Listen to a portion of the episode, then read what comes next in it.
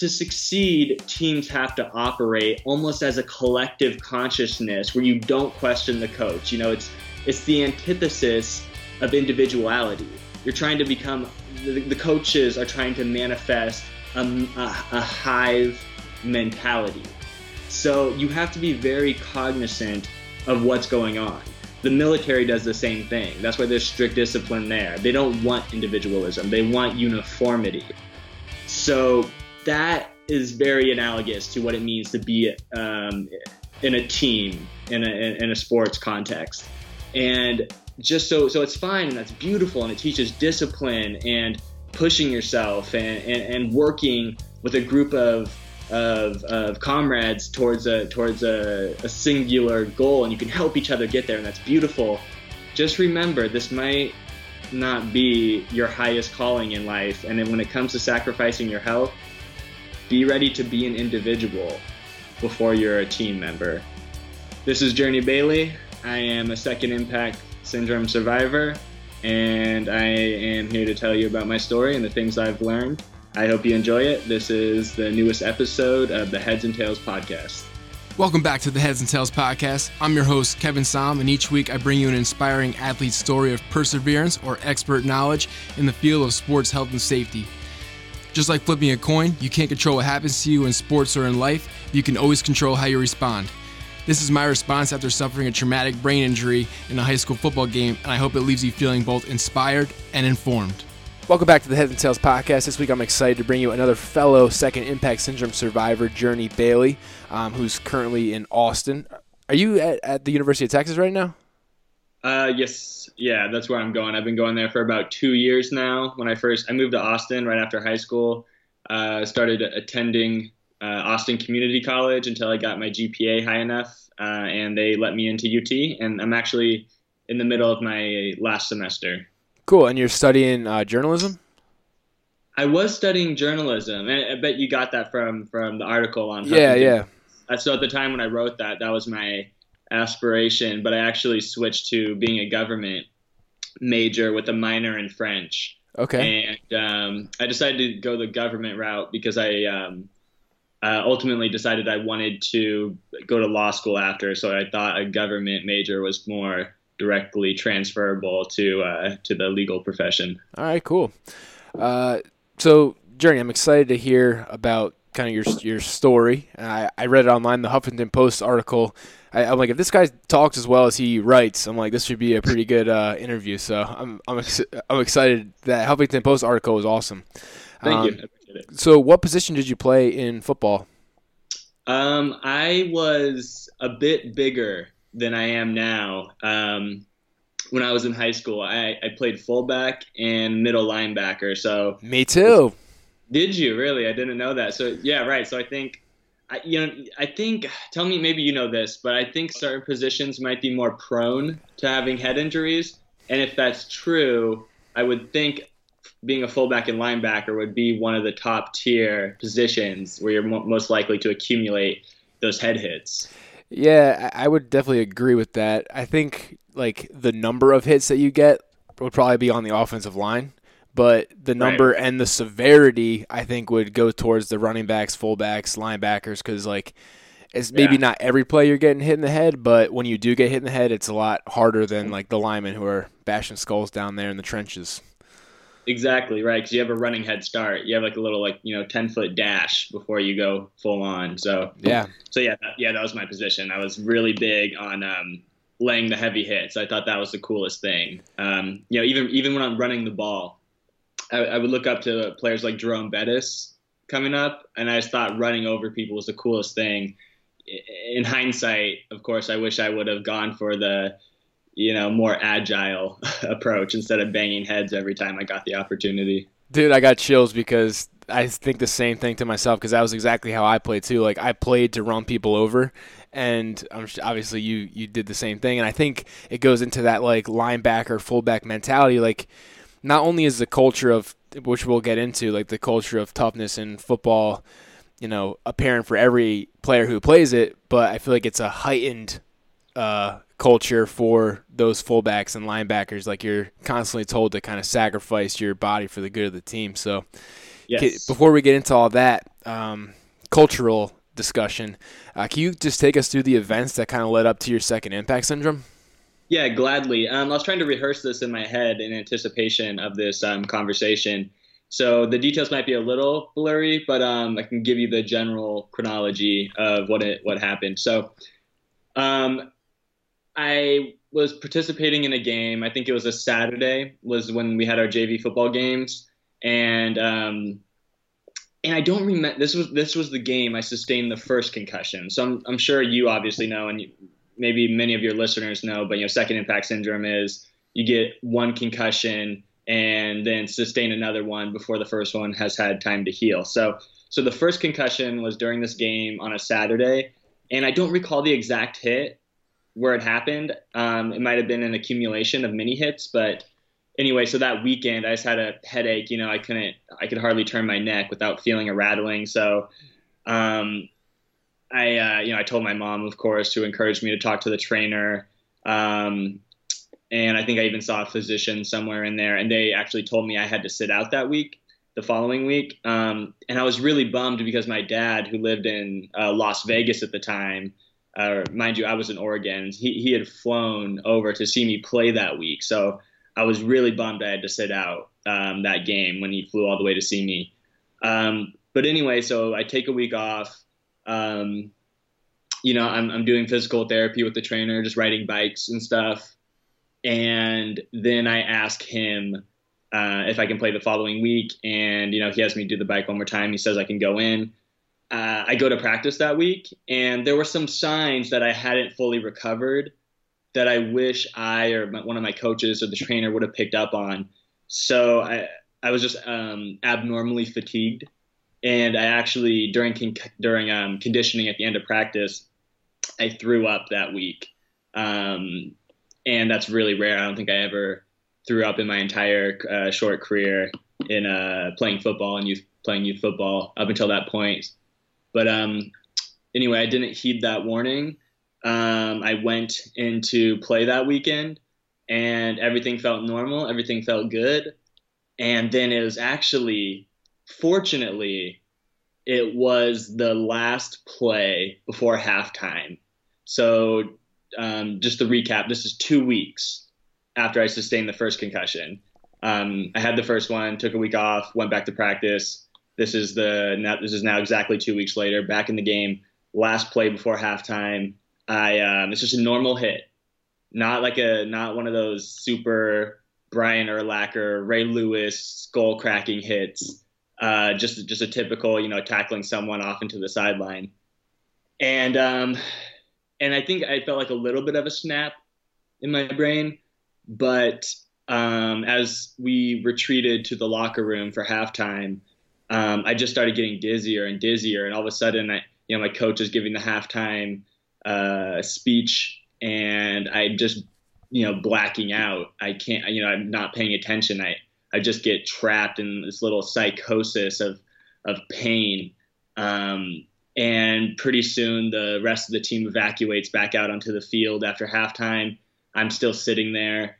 A buddy of mine, this was an away game, so he got the away trainer who was on duty that day. And so when my friend went to go get the trainer, the rest of the team was gone. My coaches were gone. I was just in the locker room by myself, and I threw up. Like 3 times, just violently exploded everything in my stomach out onto the locker room floor at that away game. And the sports trainer comes in. The first thing he says is, "You threw up all over my floor." And and so anyway, so he, my mom has been contacted at this point, and so. The trainer says I don't need an ambulance, by his approximation. But anyway, so he just thinks I had a concussion. I just thought I had a bad concussion. I was just thinking not again. And so anyway, my mom drives me to a local hospital. This is kind of a small town, and they take the CAT scan, and immediately they say we need to get you in an ambulance and shoot you over to Portland Emmanuel Hospital as quick as possible. you know, within an hour, maybe 2 hours, they're putting me under anesthesia. You know, I'm counting back from 10.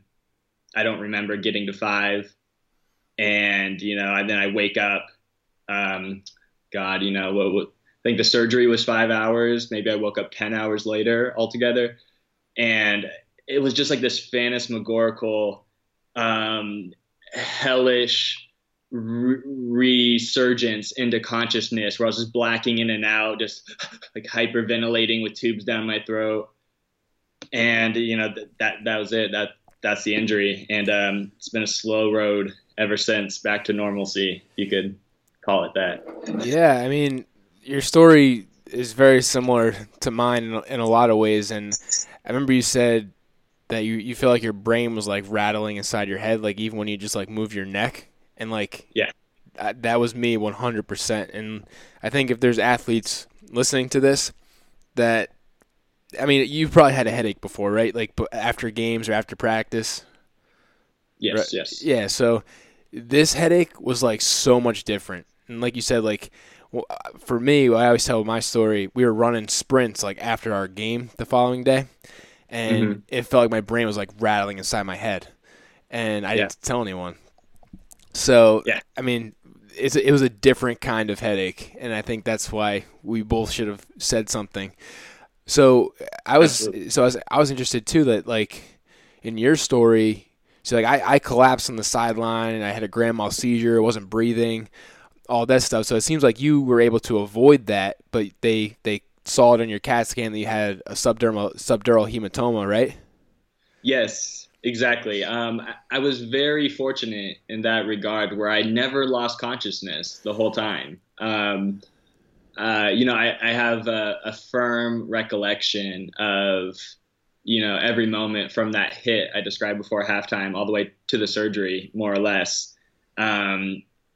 So yeah, I mean, and I don't know if that the fact that I never lost consciousness actually made the lingering effects of the brain trauma less so in the ensuing months, But yeah, I mean, for some reason, I never lost consciousness, and I've never read another story of someone who didn't lose consciousness from a subdural hematoma.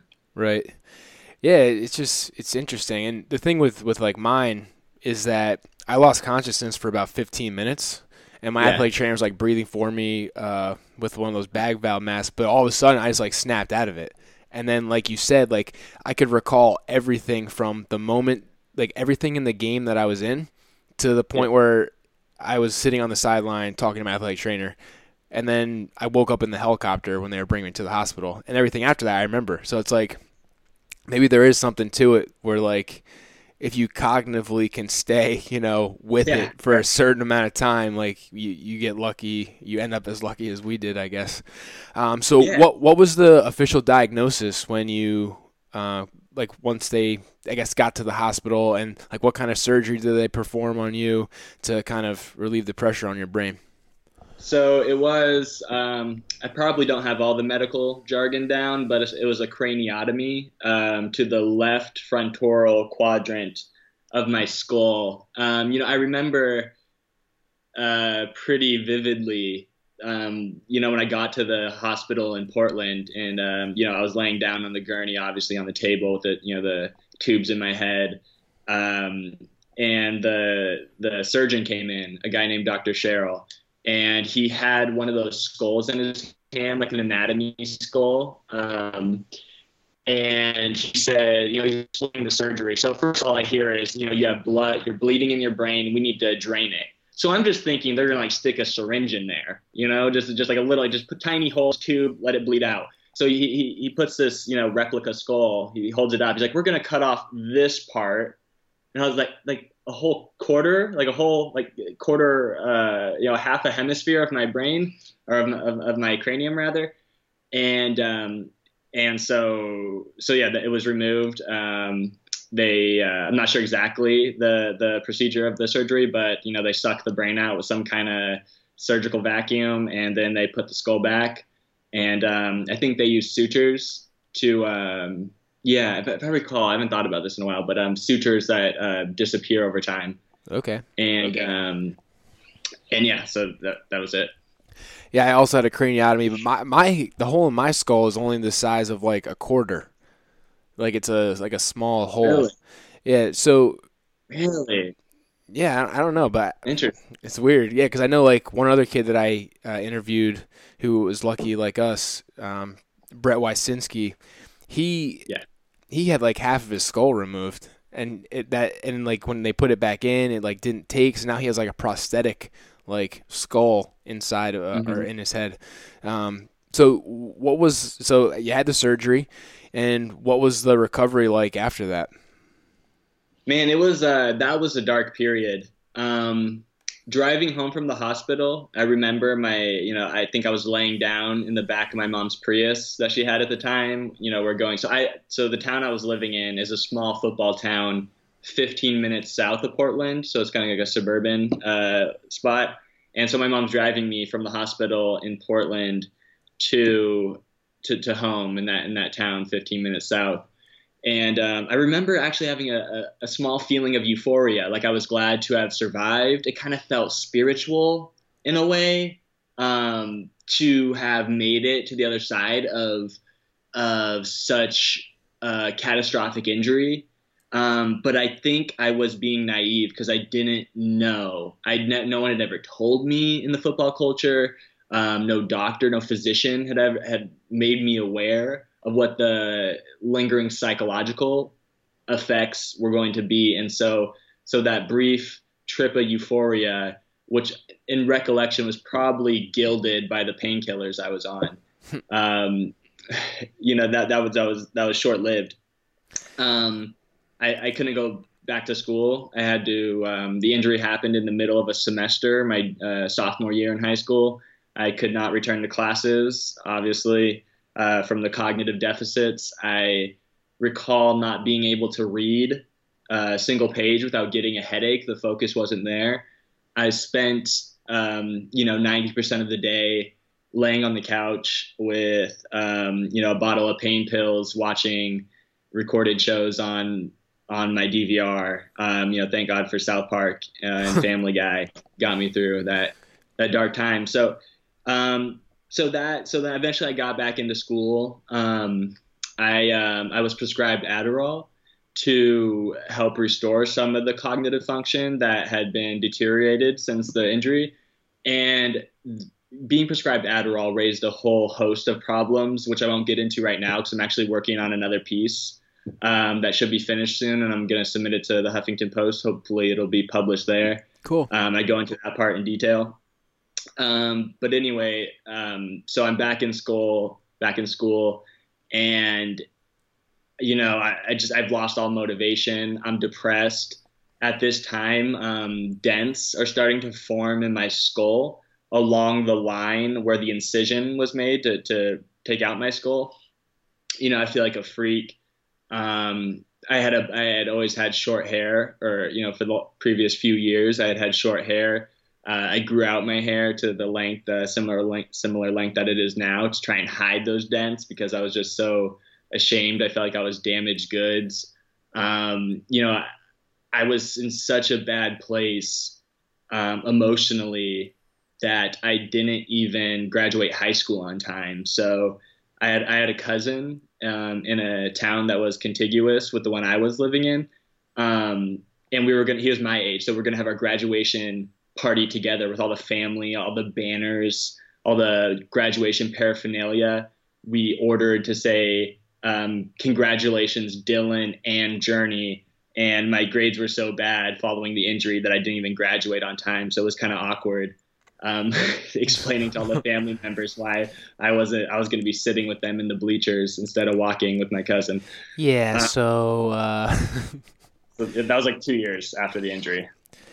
Well, you had a bit of an excuse, I guess, but when you said that you lacked the motivation, where do you think that came from? Like, I know when I had my injury, my lack of motivation kind of came maybe like a year or so after, but it was largely due to my like football identity and how it was taken away.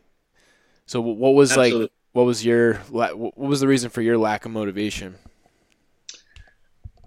I felt like It's so similar to what you just expressed about having your identity taken away. So part of having that identity taken away is also having your anticipated future confiscated from you. You know, so I thought I would get into college at some D3, maybe a D2 school, you know, through some kind of scholarship. That was my highest ambition. You know, another thought had not even crossed my mind of how I would go forward with my future, with higher education or otherwise, without football. And all of a sudden there's no football. It's like you said, your identity's gone, which means your future is gone, which means your world is in chaos.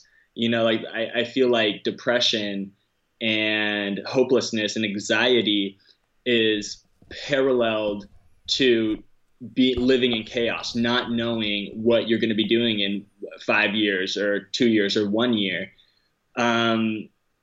So I think it came from not knowing what I was going to do next. You know, my whole world had been tipped on its head. So there's that part of just about having my plans, my life plans, interrupted by the injury. But then also at this time, I was starting to become aware of the cognitive inefficiencies I was going to have to live with and could get worse. You know, like I already mentioned, my skull was physically deteriorating. If you ran your fingers through my hair right now on the left side, it would feel like you were, rubbing your fingers over, like a dirt bike trail. It's just bumpy, you know, so there's that physical component. I was worried about my mental capabilities deteriorating alongside it. So I had no future in my mind, and I could be, mentally disabled to some extent. And it was just a perfect cocktail of hopelessness and despair for those first few years. Yeah, and I think it's interesting that you said first few years, because that's pretty much what it was for me too. It's not just like a couple months or like weeks. It's like it's taken years to kind of like, you know, find a new identity outside of football. So did you ever have any like hobbies outside of football, like while you were playing, or? Yeah, you know, not while I was playing. So, but after, I actually got into making rap music for a while. That's cool. Oddly enough, as a white kid from the suburbs, but that was a good distraction for me. And I made songs with my friends. It was just something to do. And that essentially was from about the time, like a couple months after the surgery, to my graduation. That was primarily my top priority. When it comes to feeling like I had some kind of a purpose, it was just a fun thing to do to replace the daily grind that football used to fulfill. Well, I think there's something to be said about creativity, and I think athletes really are creative at heart, whether they think so or not. And I think the arts like music, and whether it's painting or sculpting or whatever it might be, if you're creating something, I feel like it's a great distraction. Like, do you feel that, you know, creating the rap music helped you in your recovery? Like, it got you through some hard times, or like, did that set you on a path of success? Certainly. Well, yes and no, because yes, in terms of rap was a new carrot stick to dangle in front of my ambitious personality. It was a new thing to yearn for, a new kind of perfection that you obviously know, and all the athletes listening know, that when you're committed to a sport, like, you're envisioning yourself being the best, you know, like the Muhammad Ali, the LaDainian Tomlinson. I haven't paid attention to football for so long. I'm not even sure if I'm saying his name right or if he's even playing. You're good. But, I don't think he plays anymore, but right. So, but you want to be the best, and so in terms of having a new goal to be the best at, music and writing lyrics was a new target, and so that was healthy. But at that time, incidentally, it was coupled with a posse of friends who were into a lot of negative health habits, let's say. You know, we're the typical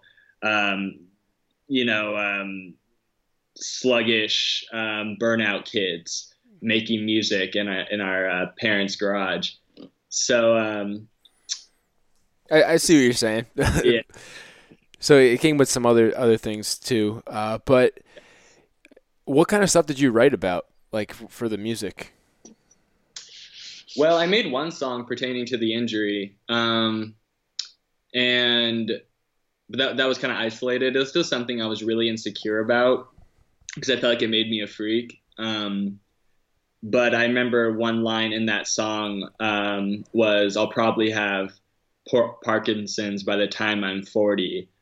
And I probably wrote that at 16, I think, or 17. So it was kind of, I guess that was a little cathartic to be writing, to be able to express that pain. Because I feel like, and tell me if you have ever felt similarly, until you've had a serious brain injury and have lived with the effects after that, it's really hard to comprehend.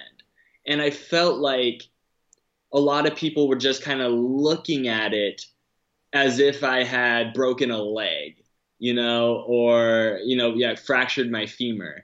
And so it was an opportunity to express the emotional toll that are unique to head injuries. So I made one song like that, but I mean, other than that, it was, I was really into the lyrical part. I would try just to compile polysyllabical rhyme schemes and work with wordplay. And I really became obsessed with it. So, going back to the first positive aspect of it, it was a nice distraction to replace football. That's cool. Yeah, I know what you're saying. I think today I'm lucky that I never really noticed any negative detriments to my cognitive abilities or my physical abilities from the injury.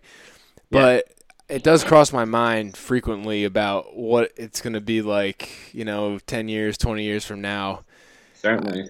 More worried about the people who are going to have to take care of me as opposed to myself, because I probably won't even know what's going on. But we'll hope that that's not how it actually turns out. Hopefully, man. Yeah. I want to ask you, as someone who has a very similar head injury record to me, because I don't get to talk to.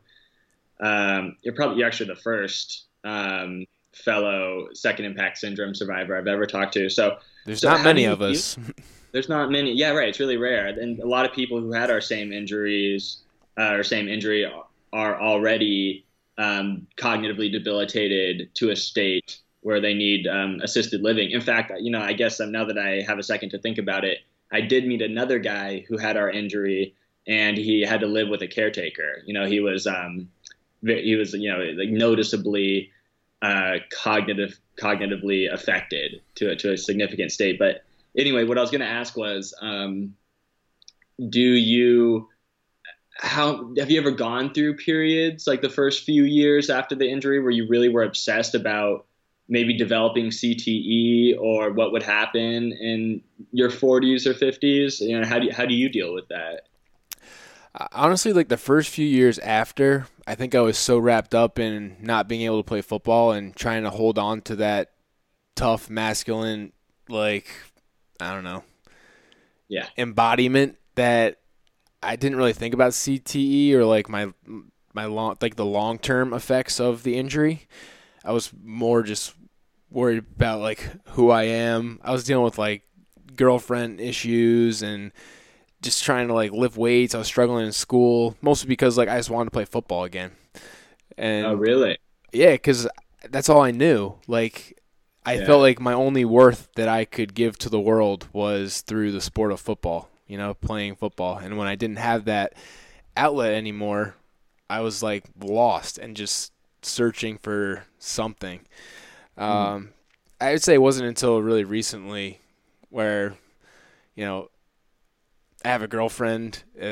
We've been together for a long time, and like I just think about her having to take care of me if I'm like, struggling. And I don't know if you've seen the movie like Gleason, Team Gleason. No. Yeah, no, I probably wouldn't watch it if I were you.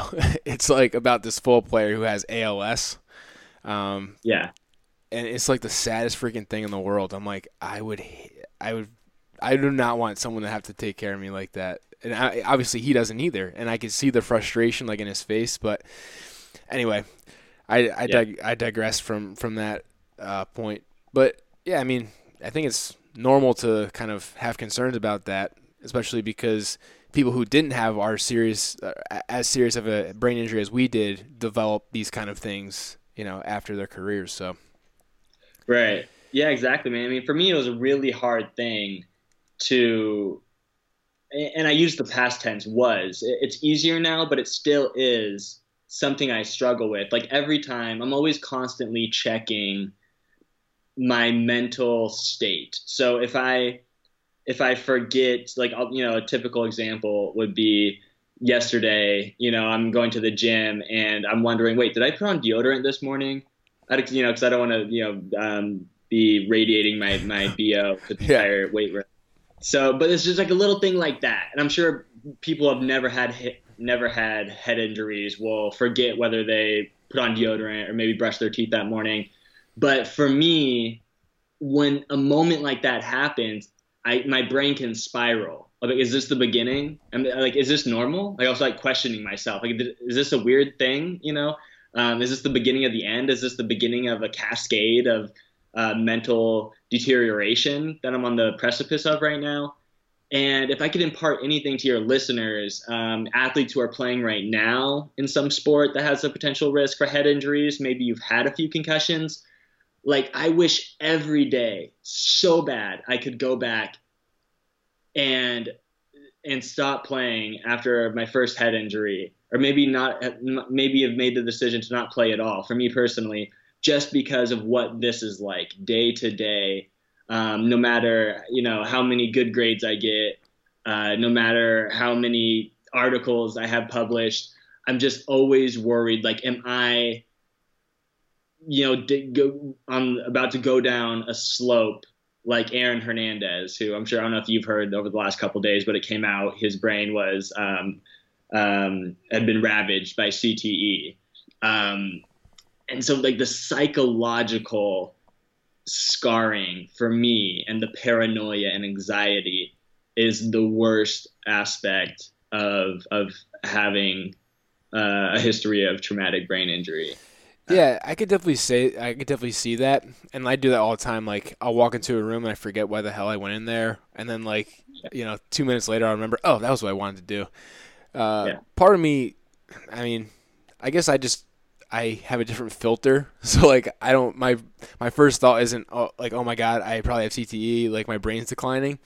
My thing is, like, with the podcast, I have a full-time job on top of that. I have all this stuff going on. I'm like, I think I just have so much stuff going on. I'm never focused completely. Like, I always have a million different things running through my head.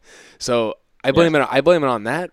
Who knows what it really is? But I don't know. It's one of those things. Like, you're right. Like, you could drive yourself insane by like having those thoughts constantly, you know, and worrying about it. And I know in your Huffington Post article you mentioned some bouts with depression and, you know, even suicidal thoughts. So can you kind of dive into that a little bit? And I'm sure people listening, you know, will have similar experiences that they can relate to you. Yeah. So the thing that's so pernicious about brain injuries is your brain is your personality. So your brain is who you are. It's a manifestation of your essence. And all the different compartments within your neurological landscape inside your brain make you who you are. So when that is threatened, it's like someone has stuck a knife into the ethereal conceptualization of who you actually are. So so if it feels like a chunk of your spirit in a way has been removed. And I think that's what can be so depressing about it. I think in that Huffington Post article, I have a line about, you know, the devastation of realizing you're not going forward in life with the full mental capacities you were born with, that they have been jeopardized, that you are, you know, to some extent, and you never know how to which extent, how deep it goes, but in some way you're not living life with all of the gifts mentally that you could have had. Somehow you are less than you used to be. You are, and this is just explaining like the mindset that I had at the time, the darkest mindset. I don't think like this all the time, but it's easy to go to a place where you feel like you will never be the same, because your brain has physically been permanently damaged. And that by itself is bad, but kind of reversing to what I was saying a moment ago, that in conjunction with the anxiety about where that could go. So you're at where you are right now, and maybe you're comfortable right now. Maybe you can get good grades, you could have a good job, you could have a romantic relationship. But every time a CTE study comes out, or you hear about someone like Aaron Hernandez, it just reminds me of where it all could go. And so, like what you were saying about not wanting your loved ones, like your girlfriend or parents, to have to take care of you when you're when you become a shell of who you used to be. For me, the thought has crossed my mind many times that I might just blow my brains out if I saw myself slipping towards that path. And the dangerous part is when you start wondering enough, if you are declining cognitively, you can kind of start to convince yourself that you are. And I think in the times I've been most suicidal post-injury, they've been the pockets of time where I had really convinced myself that I was declining, that this was the end. I don't want people to remember me as this guy drooling on his shirt, as the person with a dramatically shorter temper, someone who is inarticulate, someone who is brash and stupid. I would just want to blow my brains out, and so people could remember me as how I truly was, not what I devolved into being. So, and it's just something. I like what you said about how you don't think about it as much because you're busy. I mean, man, like that's the best recipe or remedy, I think, rather, is just to occupy your mind and find meaning in every day. But, I'm very sympathetic to anyone listening who's not there yet. It took me a long time to get out of that, and I hope I never return. But that's it. I mean, first off, you're one of the most articulate people I've ever listened to, so you don't have to worry about that department. But the other things that I was listening to when you were saying, like, I think what you're talking about with like you're only gonna ever be a shell of yourself, like you're gonna have to go through life being, a fraction of what you could have been. Mm-hmm. I mean, I think that relates to people even without brain injuries, like people who have a knee injury or a shoulder injury or something that keeps them from doing something that they normally once loved to do. And because I had knee surgery like 2 years ago, and I used to be huge into CrossFit. That was one of those things, like you said, like trying to get better at something and improve. Like that was my thing that kind of pushed me past the identity struggle that this particular brain injury did to me. But I hurt my knee, and then I think about that all the time. I'm like, what if I just didn't want to be such a freaking meathead and like have to lift the heaviest weight in the gym? I'm like, my knee would be fine. I could jog around and I can go through life completely okay. But because I, at the time I was still in this freaking macho masculine mindset, I just freaking screwed myself over. And the more I think back to it, I'm like, every time I've ever hurt myself seriously and almost killed myself on a football field was always because of that mindset of always trying to push the limits and to see how far I can push my body and to, sacrifice. Like my ego overcame like my rational thoughts of like what's safe and what's smart. So exactly, man. Yeah. Yeah, that ego. Yeah, for sure. And so I completely relate to what you're saying. I think you gave good advice to the listeners who might be going through something similar in that, the busier that you can keep your mind, is that kind of what did it for you to kind of get you out of those low points? Yeah, absolutely. I'm my most happiest now when I'm completely occupied. So I'm actually in a good space right now because I'm in the middle of a semester, and I have a part-time job just to bring in some income, and a girlfriend, and we're going to be moving soon. So the more thing, I'm working on that article I was talking about. So the more things that are going on, the better I feel. And another thing that I don't know if you or your listeners might find interesting, because I've been a classical meathead too, but one thing I've been incorporating into my workout regimen is yoga, Bikram yoga, which is the hot kind where you're just dripping gallons of sweat and focusing on deep breathing. And I found a lot of serenity in walking out of those classes, of feeling more in tune, more accepting, kind of putting that ego in check you were just talking about. And, I don't think anyone's ever gotten a brain bleed from yoga. So that's also a positive. Yeah, it's funny you say that because I'm actually interviewing on Monday a guy named Grant Matos. He was a former NFL guy, and he turned into – he was also on the show Survivor. And he's turned into like a yogi. He's like all about yoga, and he's in the process of writing a book or self-publishing a book. So, and one of the questions I sent to him was,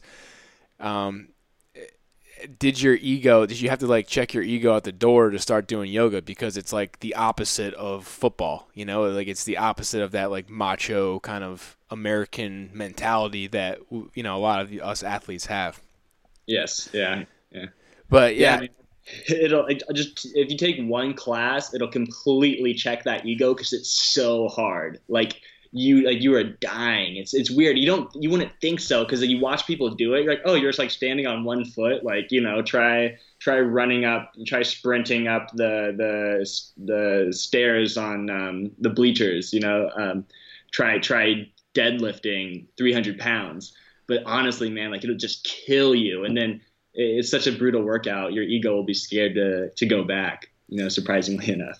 Yeah, and I hear more and more people that are getting into yoga, and I don't know. I think it's a cool outlet, and plus, I think there's something to say about just sweating in general, like from being an athlete and going into a life after your sport. Like, I feel like sweating is somewhat therapeutic, and if hot yoga is a good way to get a sweat in, then I think that it will be beneficial to your psyche. Yeah, absolutely, man. I found that. Okay. So can you take us through your concussion history prior to Second Impact Syndrome? Like knowing what you know now, did you have like 20 concussions? Because I know that's how I am. Yeah. So I think as you know, and many of the listeners know, when you play a sport like football, I'd imagine hockey, mixed martial arts, and even soccer, any sport where concussions are a significant possibility, you actually kind of have no idea really how many concussions you've had because we've all seen stars, a myriad of times in practice, too many to count, and you don't know how many of those were minor concussions. So setting that aside, the concussions I do know about actually started at a young age. At the time, I think I was 4 years old. I was at this private preschool, and we were in, the gym class, the gym part of the day. And it was a hardwood floor, like a basketball court. And there was a ball. I tried to balance on it like a stupid 4-year-old might. And I slipped back, and I think that knocked me out. It's kind of hard to recall when you're 4 years old, because everything's a blur anyway, but I'm pretty sure that knocked me out. It was definitely a concussion. 2 years later, at the age of 6, I was living, my mom and I were living with her new husband at this house that was kind of on a hill, and it had these trees on the hill that had these weird vines hanging down from it. And, this was just when Disney's cartoon version of Tarzan had come out. And so we just wanted to swing on those vines, and we would do it all day. We must have done it 100 times until I was the unlucky one swinging on it, and it snapped, and I fell like 15 feet. I think that knocked me out too. Damn. I had to go to the hospital. So, but that just also goes to show that, You can really get concussions anywhere. You know, it's not specific to football. I know you mentioned before that part of you wishes that you never played football. Yeah. And I don't feel necessarily the same way. Like, I loved playing football. To this day, like, some of my best memories are from playing football. And I just wish I played differently. Like, I wish I wasn't the guy who tried to run everyone over, be a freaking meathead. Like, I wish I was the guy who steps out of bounds instead of trying to run the guy over to get an extra yard, you know? Yeah. And actually, today, just a short little side story. There's a family of kids in my town, and I know their father, and their father wanted me to talk to him about kind of my injury and just like how to play safe and play, like, learn from my mistakes, I guess. And one of the kids struggled with concussions, which is why, like, early on in his youth career, and which is why he wanted me to talk to this kid. I don't know if he wanted me to talk him out of football or just to, you know, kind of just knock some sense into him, like, before he gets into high school football. Yeah. And I told him, I'm like, you have to be okay with prioritizing your health. I'm like, only you have to live with your body for the rest of your life. So whether your teammates are giving you crap for stepping out of bounds or for not running a guy over or for like they're calling you soft or you're not playing hurt, you know, you have to be okay with comfortable enough with yourself that, you know, you can take yourself out and be still as confident in yourself. And I went to go watch him play today before we hopped on this call. And he was playing quarterback. He was scrambling. I was like, oh, let's see what he does. And he got the first down, and he stepped out of bounds before the guy hit him. I'm like, that's a freaking smart guy. That's how you continue your career in a healthy way. Yes, absolutely. Yeah, I totally concur with that. If you are going to play football, I mean, absolutely. You have to be willing to stand up for yourself, even against your coaches. And it's so hard, I think, especially for a young person, you know, elementary school through high school, even college, even NFL. I mean, the whole time, I've never played in the college or NFL, but I could imagine the pressure would be even higher. And you know, every time you're sprinting on the treadmill or, you know, lifting weights in the gym and dieting, only eating the best food, you know, all this effort you put into it, you're doing it to be the best of the best. And what's intrinsic to that is impressing your coaches, because they're the gateway between you and how much playtime you end up receiving. And so when you start to get the very real, accurate impression that your coaches are going to penalize you through playing time if they think you're being a wuss, you know, that is really hard for a young person who really wants to succeed to push through. And so I think that's a really positive message, what you gave that kid, because that could have made a world of difference to people like you and I. Yeah, and I say it all the time, like, I would never blame my coach for, like, what happened to me. The only thing that I do say is that I just want coaches to know that, like, their athletes hang on to every word. So, like, whether you're kidding or not by, like, calling a kid a sissy or whatever, like, the only thing I wanted in the entire world when I was 17 years old was for my football coach to think that I was tough. That's all I cared about.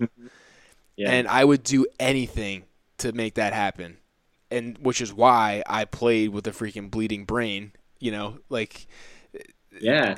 I think if coaches are aware that, you know, you have to be careful with the ones who would do anything for you and would run through a brick wall for you, because, you know, you could say one wrong thing and they're like dead set in their mindset, you know. So that's so true, man. Yeah. That what you just said is really striking to the heart of what needs to change about this culture. Is that I think, you know, when you think about a coach, you know, this is just like someone's dad who played football in college maybe, and now they, you know, they think it'll be fun to coach to these younger players and be a mentor, but especially when it comes to head injuries, they might not realize the power and influence they have and how their words could impact their players for the rest of their lives. And if they say the wrong words or give the wrong influences, it could steer their players into making health decisions that are going to permanently affect them for a temporary gain. Right. You know, and all of a sudden, you know, a school sport, you know, you're supposed to, taxpayers fund schools to develop the brain, all of a sudden, you know, you're playing for that institution that's supposed to develop your brain and is actually deteriorating it. So, you know, ironically enough. So it is very important. I think coaches really do need to sink their teeth into the magnitude of power they have. Yeah, and because it could be that power could be put into like such a great thing, you know. They I think yes. to me they're the gatekeepers of the culture. You know, if anything's going to change, that's where it's got to change because, you know, players just want to please, you know, their coach. They want to get admiration from their coaches. So yeah, man, absolutely. Yeah, during your Huffington Post article, you mentioned, you know, the idea of being a team player. So can you just kind of talk about your thoughts on that and how that kind of went into your story and also, you know, how that goes into the culture that we're talking about? Yeah. So just continuing along what we're talking about right now, I think coaches, like you said, I don't blame my coaches personally because they had good intentions. And their intention, I perceive, when they tell you, when they disseminate this attitude of being tough, being the alpha male, never backing down, you know, they're trying to instill in you, you know, like a Rocky motivation speech of never giving up and pushing through.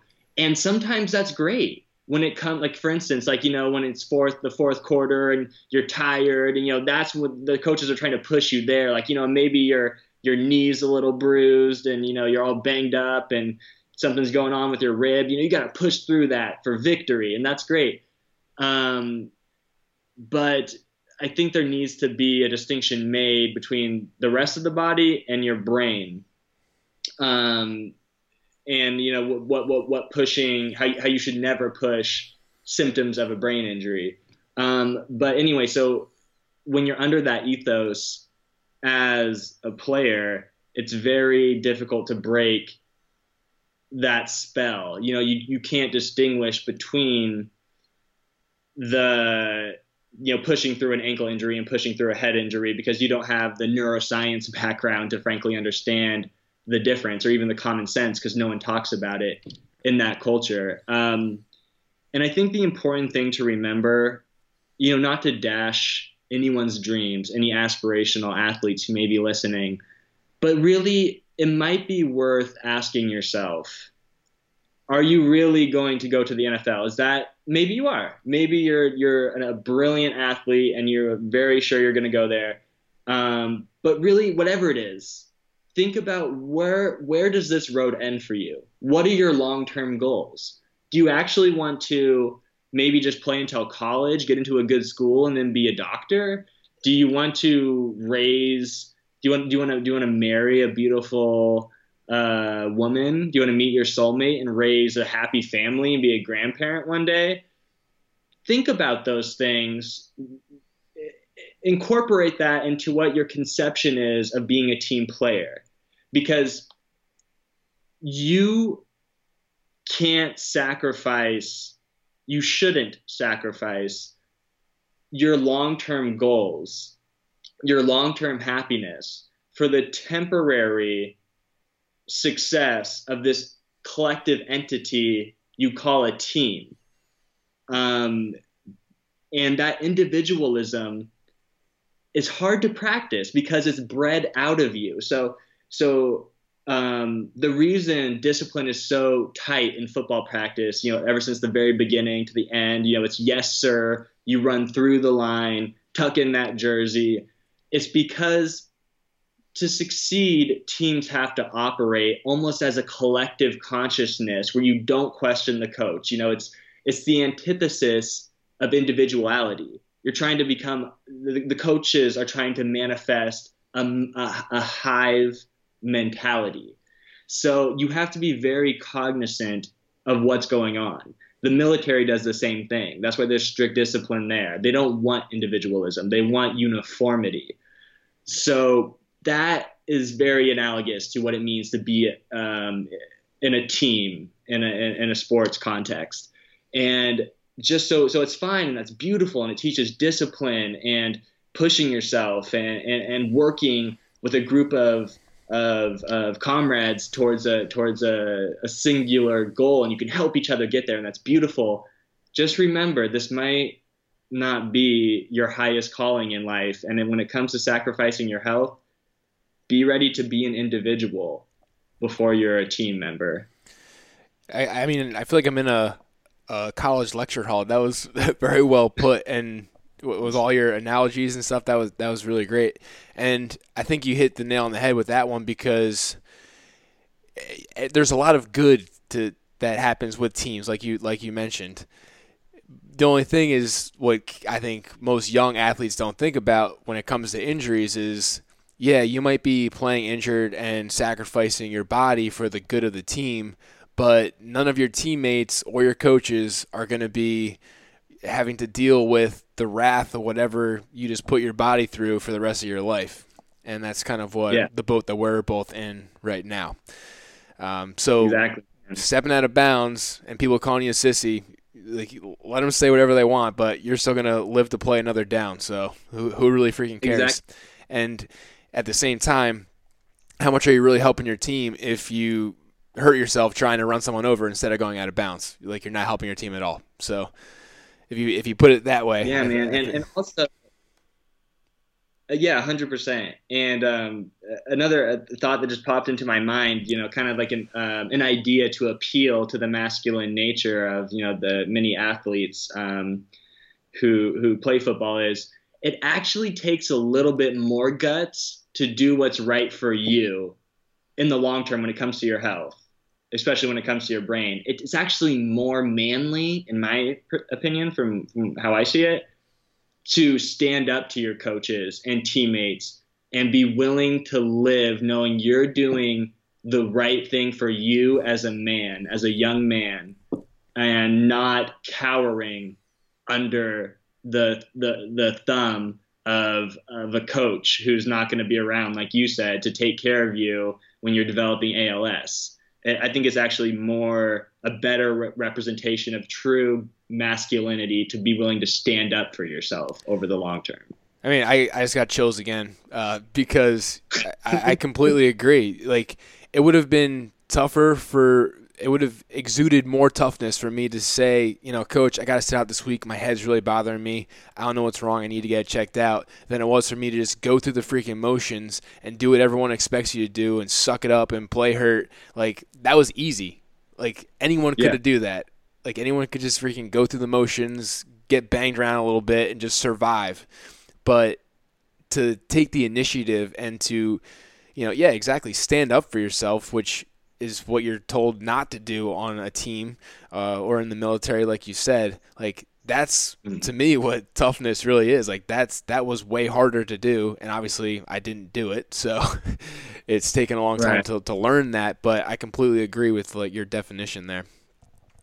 Yeah, I think so, man. It's the difference between, I think, being a man and being a boy, and it's a hard lesson to learn, but the earlier you can learn it, the better off you'll be in every arena in your life, I think. We might have touched on this before, but what do you wish you knew when you were playing? And I know at one point in your article you said you're not even sure if you would have listened to your own advice. And I think that's the tough dilemma that this conversation – like, it's great that we're having this conversation to try to prevent other athletes from making the same mistake that we made. But, I mean, put yourself back in your 17-year-old shoes, like – number one, I don't know how many 17-year-olds listen to podcasts. But number two, I don't know how many, you know, I don't know if I would have listened to my own advice either. Like, if I can go back, I would still have a hard time telling my coach that I couldn't play, you know, like, even knowing what I was going to go through. It's a tough thing. Yeah, man, I know. And I think, you know, it's kind of, it has something to do with biology.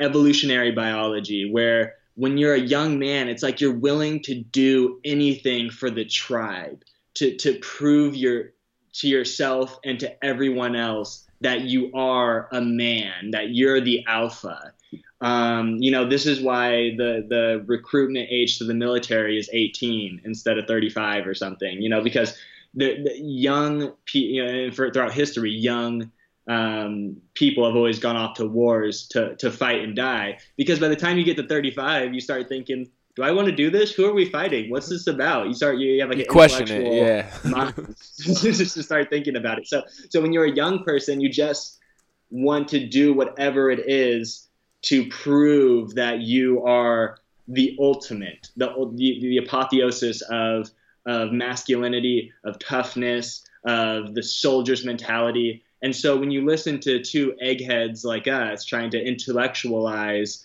and kind of develop different arguments and different things to think about as it pertains to how you should play the game of football or any other game, you look at us. I might have looked at us like these people don't know what they're talking about. What they just don't want it. They didn't want it as bad as I want it, and that's the difference. These guys, they're sissies. You know, they obviously weren't tough enough because their brains couldn't withstand the brunt of the force. Yeah, they don't get it. They can't survive the fire like I can. You know, right? But what else can you do, man, except try to put it as convincingly as you can and as honestly as you can about what you wish you would have done differently. And if any young guys are listening to this, just trust us that there's many things to consider. It doesn't mean you should stop playing, but it does mean things can go wrong and you might kind of wish you did things differently, 100%. Yeah, I think I was under the impression when I played to just play tough. Like that was all I cared about was toughness. Whereas now I look back, I'm like, and what I was trying to tell this young football player who I'm jealous of, like I wish I could go back and play again with what I know now, you know, like and do it the right way. And all I say is just play smart. I'm like, if you play smart, you can keep playing. And I guarantee you, that's going to end up – you're going to be way more successful that way than you will be if you try to be a freaking tough guy. Because that, and being – I feel like trying to be a tough guy is almost like trying to be a me guy. It really is.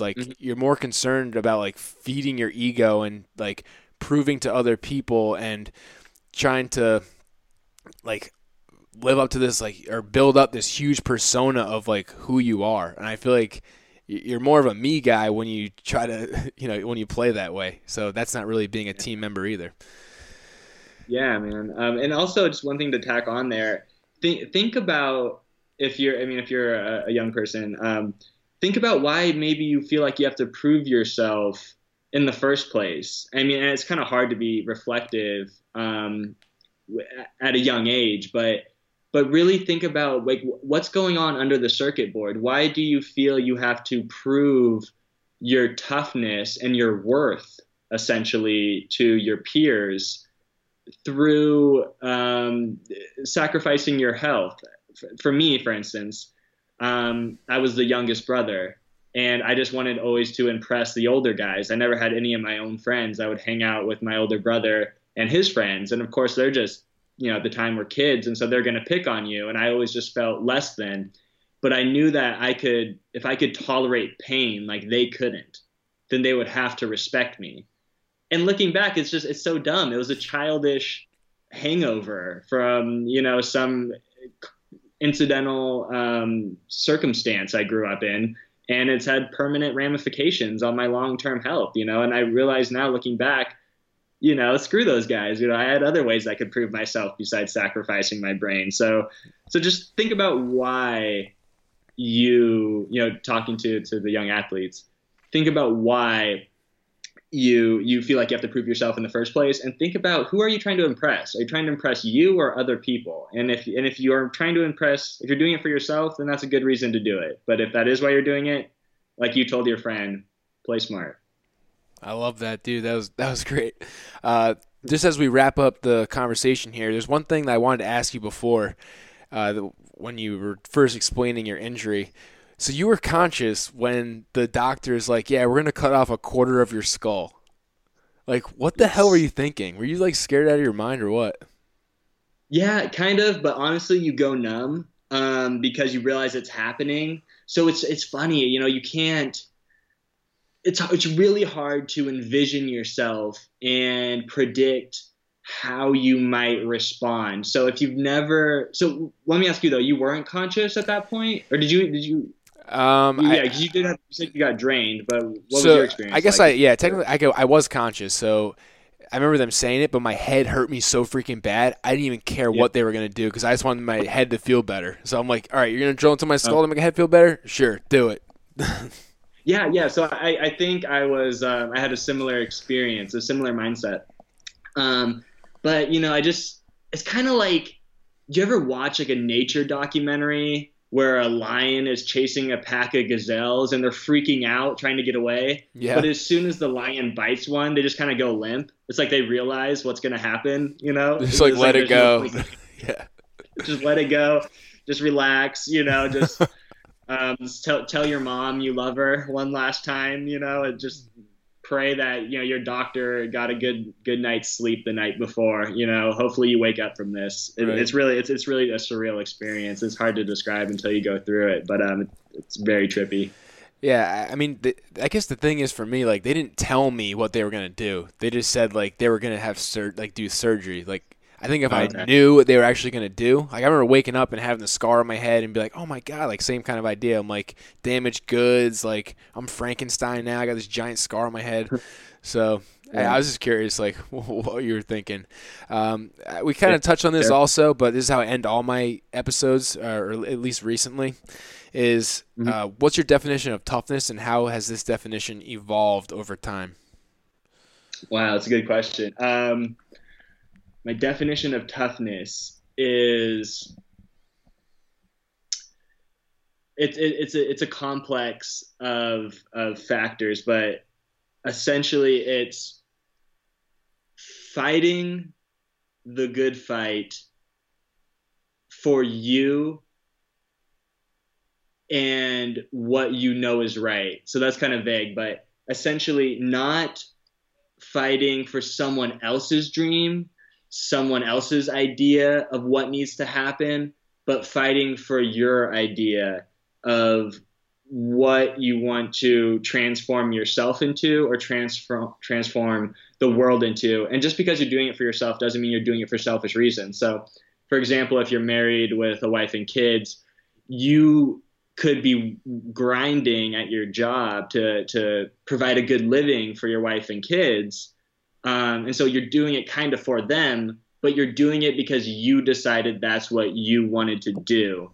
I think beforehand, when I was younger, when I was a teenager, I think I would have had a more blind definition of toughness, something that wasn't as aware and as inclusive of all the aspects to consider. So I would have just gone under the wing of my coach, and he says I'm ready to play. He says I seem fine, and we got to win the big game. So I'm going in for him. That's what a tough guy does, and not thinking like, what am I doing? Like, what is you know? I'm a human being. I'm an individual who has this miraculous experience, this temporary experience called life, and you know, us humans have this weird thing called a brain. And it's allowed us to build all these buildings and inventions and these computers that we're talking to each other right now. And what are we doing? I'm going to go take an inflatable ball and run it